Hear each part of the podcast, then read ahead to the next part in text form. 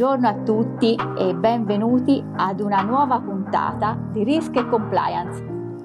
Oggi incontriamo Florinda, Florinda Scicolone. È giurista d'impresa ed è impegnata in diverse associazioni a livello nazionale su temi che segue da molto tempo e legati all'empowerment women ed alla parità di genere questi sono anche temi per i quali scrive su Risk e Compliance regolarmente.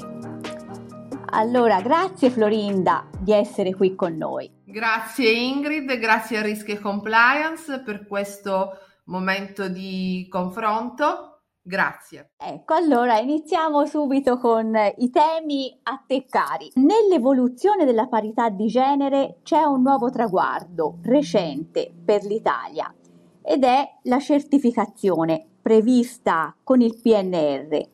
Ci vuoi brevemente spiegare cosa significa e che impatto ha? La certificazione di parità di genere sarà destinata a um, diventare un importante driver per le imprese in materia di parità di genere aziendale. La certificazione di parità di genere è eh, un'importante riforma epocale, possiamo dire mh, dopo la legge Golfo Mosca che nel 2011 ha previsto eh, le quote di genere eh, nei board dei CDA, delle quotate, delle partecipate, questa è la seconda riforma epocale, perché anche se non è basata uh, in modo obbligatorio, le aziende di fatto si dovranno pian piano adeguare e anzi probabilmente diventerà uno strumento di compliance, di corporate compliance. Ciò detto significa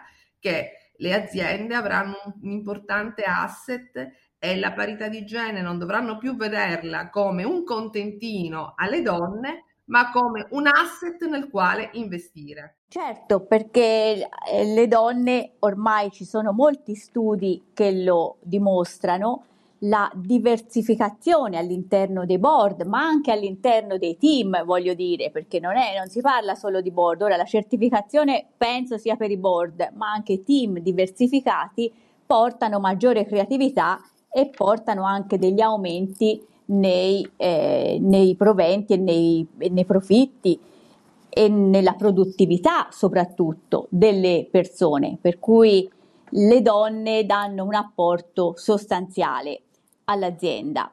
Mm, c'è una differenza a livello italiano ed europeo, perché in Italia si può dire che si è fatto da apripista con legge, una legge del 2011 che è la famosa legge Golfo Mosca. In Europa eh, siamo ancora a diverse velocità. Vuoi, mm, ci vuoi dire qualcosa a questo proposito? Allora, la certificazione di parità di genere, come dicevi tu, giustamente non riguarda i board soltanto, ma riguarda le, i, l'empowerment in tutti gli aspetti delle aziende. Poi dobbiamo evidenziare che la certificazione di parità di genere riguarderà tutte le aziende pubbliche e private piccoli o grandi e gli enti no profit, quindi riguarderà tutte le dimensioni del mondo del lavoro. Allora scusami Florinda, ti faccio una precisazione, riguarda anche i, i team di lavoro al di sotto dei board? Sì, sì, sì, sì, sì, riguarda tutti ehm, gli aspetti aziendali. L'azienda dovrà, eh, in base a delle linee guide che sono state emanate recentemente, siamo in attesa dei decreti attuativi de- ministeriali, siamo in attesa dell'insediamento del tavolo per la certificazione di parità di genere al Ministero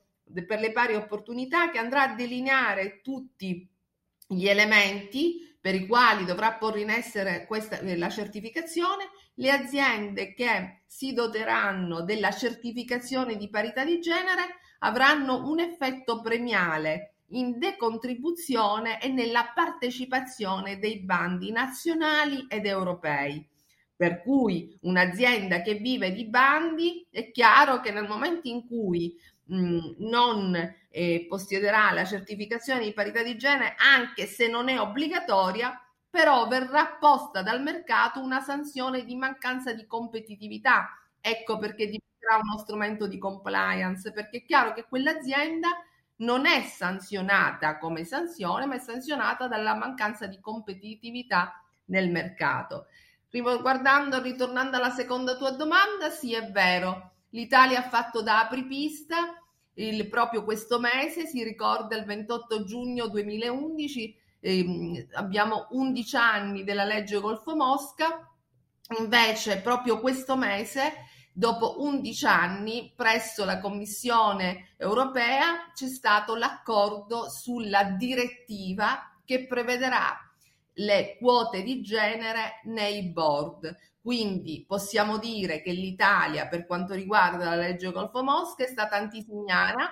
La, L'Europa è arrivata, ma ha ripreso sostanzialmente in molte parti il testo della legge Golfo Mosca, quindi ha fatto di esempio, ma, lì, ma l'Europa è arrivata a 11 anni di ritardo. Oggi noi abbiamo l'accordo presso l'Unione Europea su un accordo di direttiva. Ecco, infatti c'è questo accordo di direttiva perché eh, spesso uno degli, diciamo, uno dei punti che vengono sollevati dai paesi europei un po' meno intenzionati ad, ad agevolare questa, la parità diciamo, è questo discorso che il mondo del lavoro è uno dei temi che sono temi nazionali, per cui cercano di, diciamo, minare alla base il tema, dicendo che il lavoro è un tema nazionale e non si può eh, legiferare a livello europeo su questo, se non ricordo male. Questo è pur vero, però dobbiamo pensare che noi ci muoviamo come obiettivo, in un obiettivo dell'agenda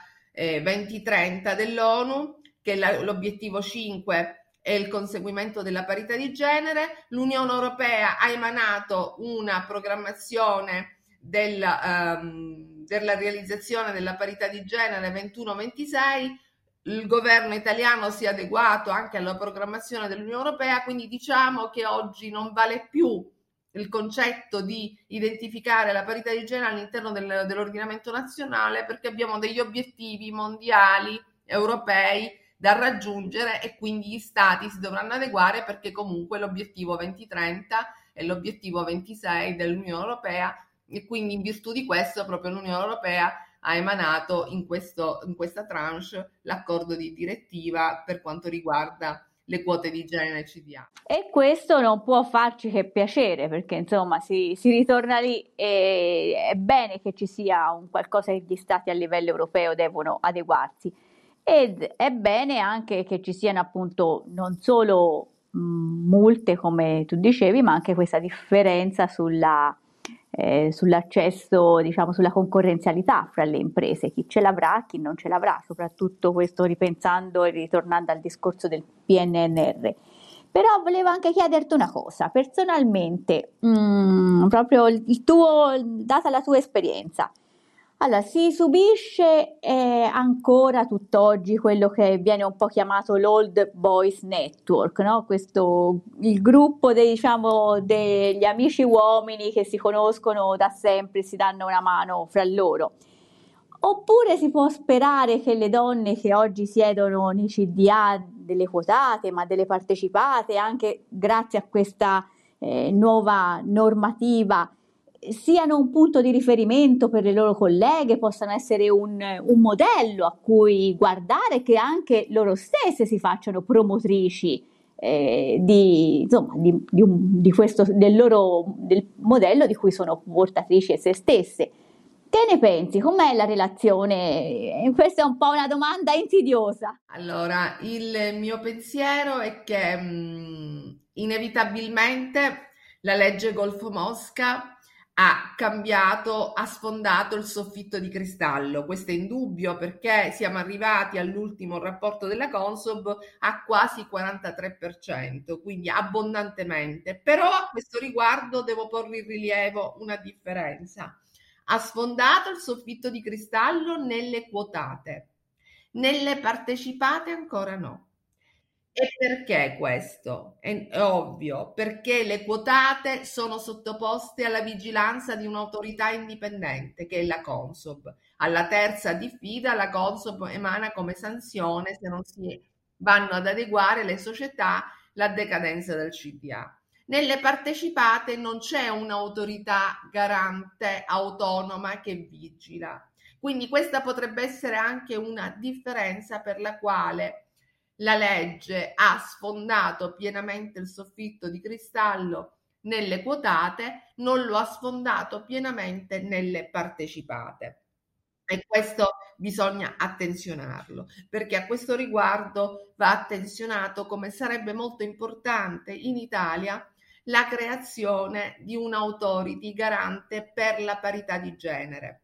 Peraltro anche a questo riguardo dobbiamo dire che una raccomandazione dell'Unione Europea, della Commissione Europea nel 2013 lo indica, raccomanda agli Stati membri di procedere alla creazione di un organismo autonomo sotto l'egida del diritto amministrativo che vigi sulla parità di genere, per cui noi in Italia avremmo tanto bisogno di un'autority che vada a vigilare sull'enormità di normative in materia di parità di genere che ci sono ma che non molto spesso vengono applicate perché nessuno controlla. Per quanto riguarda la tua domanda, io penso che è vero che ha sfondato il soffitto di cristallo, è vero che le donne oggi hanno avuto 11 anni di esperienza, però molto spesso ai noi succede si verifica questo fenomeno dell'interlocking, cioè delle, delle stesse, quasi molte donne sono sempre le stesse donne nei CDA e quindi non c'è un ricambio generazionale come, si, come auspicava la legge.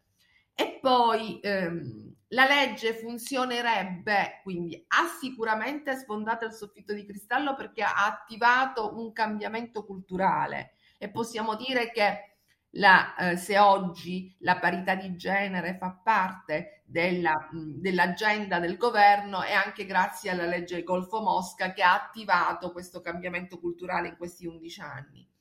Però que- a questo riguardo mi piace citare una famosa frase della madre della legge, Lella Golfo.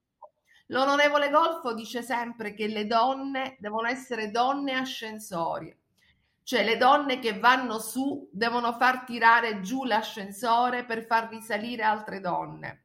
Bene, purtroppo queste donne ascensore che si auspicava fortemente l'onorevole Golfo ancora non ci sono, perché molto spesso si assiste alle donne che prendono l'ascensore per andare a sedersi negli, nel, nei board, eccetera, eccetera, però che non portano giù l'ascensore per far risalire altre donne. Quindi direi che veramente la piena vittoria, il successo delle donne eh, sarebbe nel momento in cui Ecco, come diceva l'onorevole, come dice sempre Lella Golf, che le donne che si seggono nei board, che si sono apicali, fanno risalire altre donne. Cioè, quello che diciamo esiste fra gli uomini, perché loro sanno solidarizzare molto.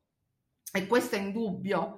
Gli uomini tra di loro sanno fare molto cartello sanno, lo sono tuttora, perché in Italia purtroppo è una uh, nazione tendenzialmente a trazione maschilista, non è una questione filosofica, ma purtroppo oggi ancora il potere è uomo. Eh, sì, sicuramente è ancora così perché insomma lo, lo, vediamo nonostante appunto le belle percentuali di donne che sono, si siedono nei board, anche le, le, i cambiamenti che ci sono nelle aziende a livello culturale, è sicuramente vero che ancora il potere è uomo.